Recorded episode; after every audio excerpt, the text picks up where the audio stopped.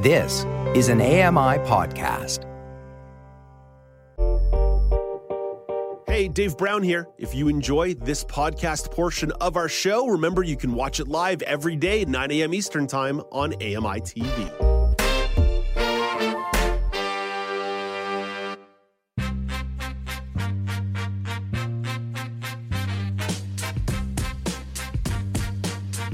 Welcome back. It's now with Dave Brown on AMI TV. The fourth season of Level Playing Field debuts next week. AMI is marking the occasion with a special event. Communication specialist Greg David has all sorts of details. Hey, good morning, Greg. Good morning. Happy Friday. Greg, happy Friday to you as well. The weekend is imminent, kind of like the 2024 Paralympic Games. Mm-hmm. Paralympian Greg Westlake is the host of Level Playing Field. Who are some of the notable para athletes that he's going to feature this season? Uh, we've got a lot. We've got Marissa Papa Constantinu, Constantinou uh, who's a para athletic Olympian, uh, Darda Sales, who's a wheelchair basketball player, uh, Tyler Turner, who does snowboard, Alison Levine, who uh, I'm sure AMI folks know a lot about already from for Boccia, mm-hmm. and uh, Brianna Hennessy, who uh, performs in para canoe and para kayak, all appear on uh, this season of Level Playing Field. My gosh, star studded. And a lot of those folks yeah. are going to be on their path to Paris as the uh, show rolls out. So, really, really exciting times. I mean, you can really feel the excitement brewing here. But it's not just para athletes themselves to get featured here. There's also community and sporting groups. So who are some of the groups that stand out this year?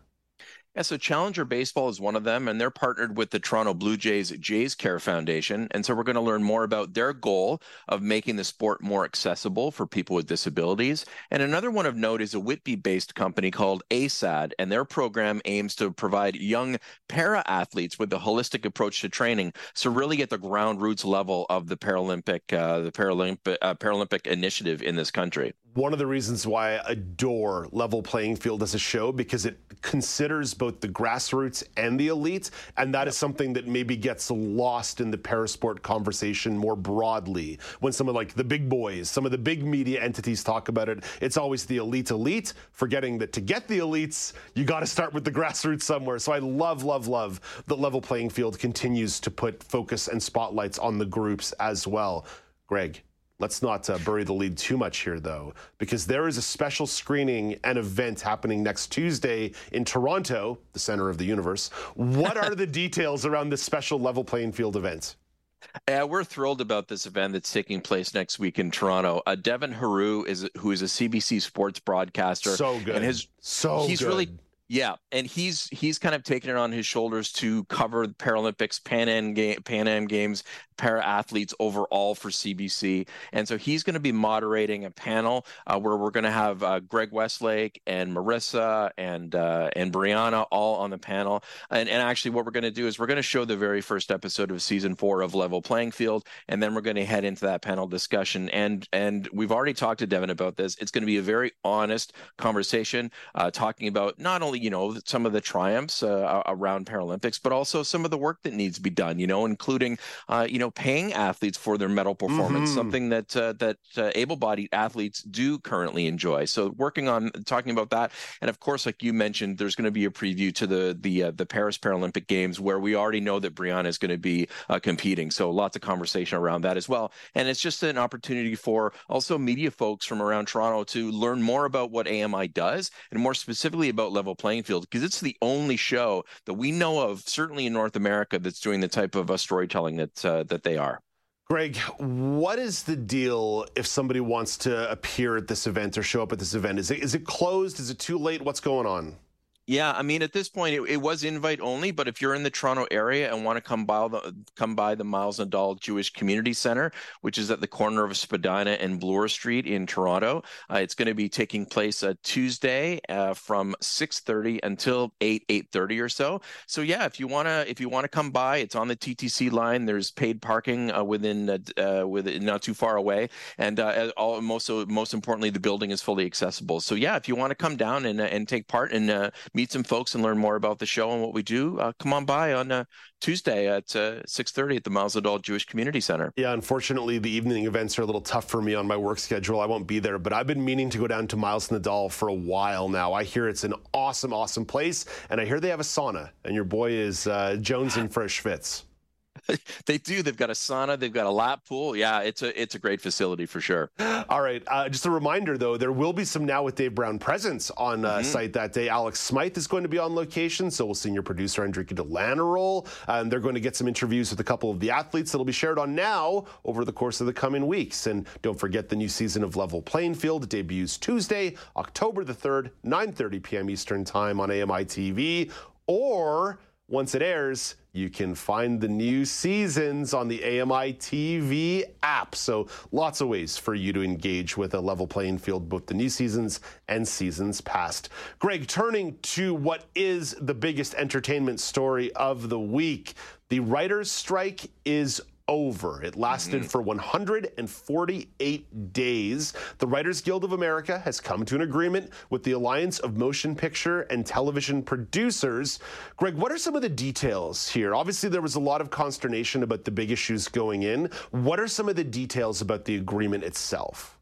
Yeah, well, you know, specifically, there was one about the number of writers that were in a room where a show was in development. Uh, and then, so that's, you know, kind of hammering out those first few scripts. And so there was a worry about that because uh, to, traditionally, what had been happening increasingly was that production companies were having one or two writers uh, kind of bang out those uh, development scripts and then not hire them if the series went on. So uh, this new season, uh, it, it, within this agreement, this new agreement, excuse me, is when a show is in development, there must be at least three writers hired before a series has been ordered to series, as well as at least three writer producers, and that includes the showrunner. And so that uh, those six individuals are guaranteed at least 10 consecutive weeks of employment.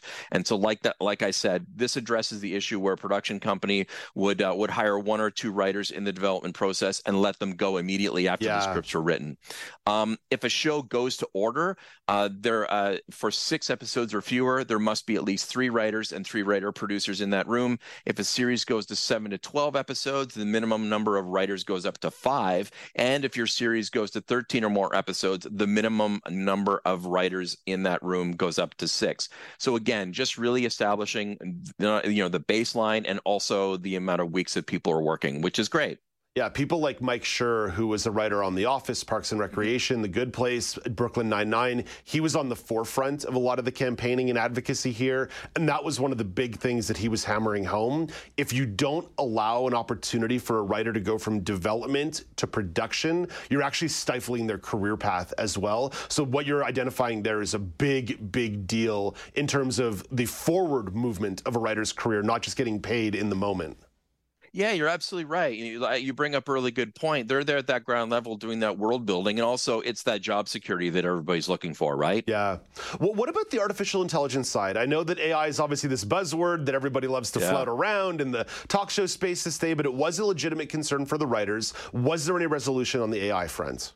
Yeah, there absolutely was. And this is really interesting. So, in this new agreement, AI cannot write or rewrite any literary material and AI generated material cannot be used to undermine a writer's credit or separated or or involved in their rights. So a writer can choose to use AI, AI, AI, excuse me, when performing writing services, but the production company can't require the writer to use that software, like Chat GPT, just as an example.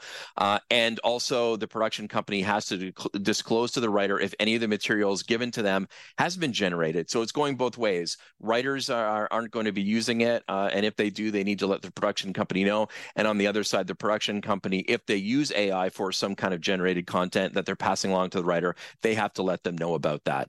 Uh, so yeah, really, really uh, kind of uh, the word that they've been using is that it, they're guardrailing the AI. Mm. Uh, it's very, very specific about where and when it can and cannot be used, which is great. What kind of resolution happened around residual payments, i.e., what a writer would get if a show ends up in syndication, or but now more specifically picked up on a streaming service? Yeah, yeah, this was an interesting one too. So uh, right now, uh, there's going to be with this new agreement, uh, there's going to be a bonus for writers whose original TV shows and movies uh, become successful for your Netflixes, Amazon Prime, Apple Plus, and other streaming services. Uh, this bonus is going to cover high budget, made for streaming titles specifically. Uh, most original series on the major streamers meet that quotient.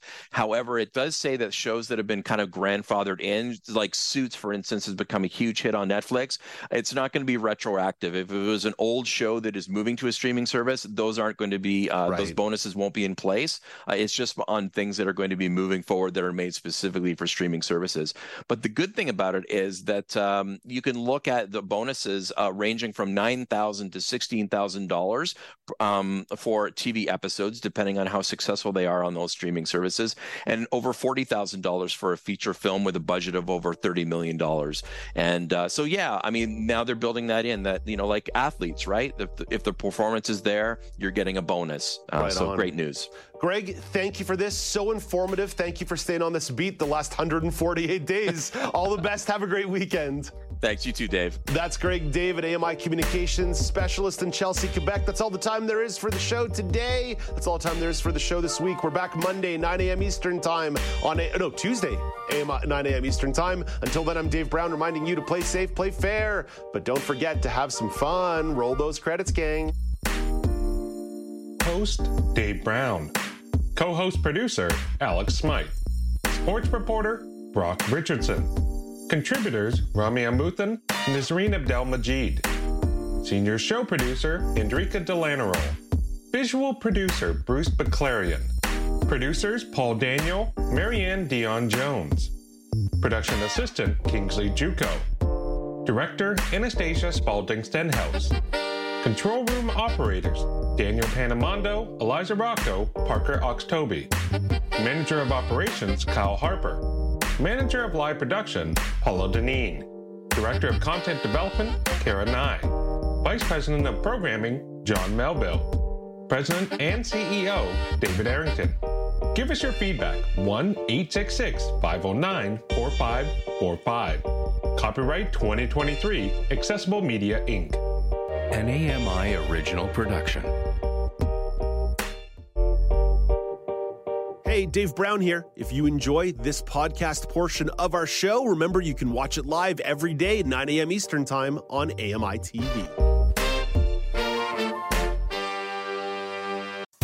Hi, I'm Ramya Amuthan. Join me weekly for AMI Audiobook Review, the podcast that explores new titles, introduces us to famous narrators, and updates what's hot at the Center for Equitable Library Access. Download episodes of AMI Audiobook Review from your favorite podcast provider.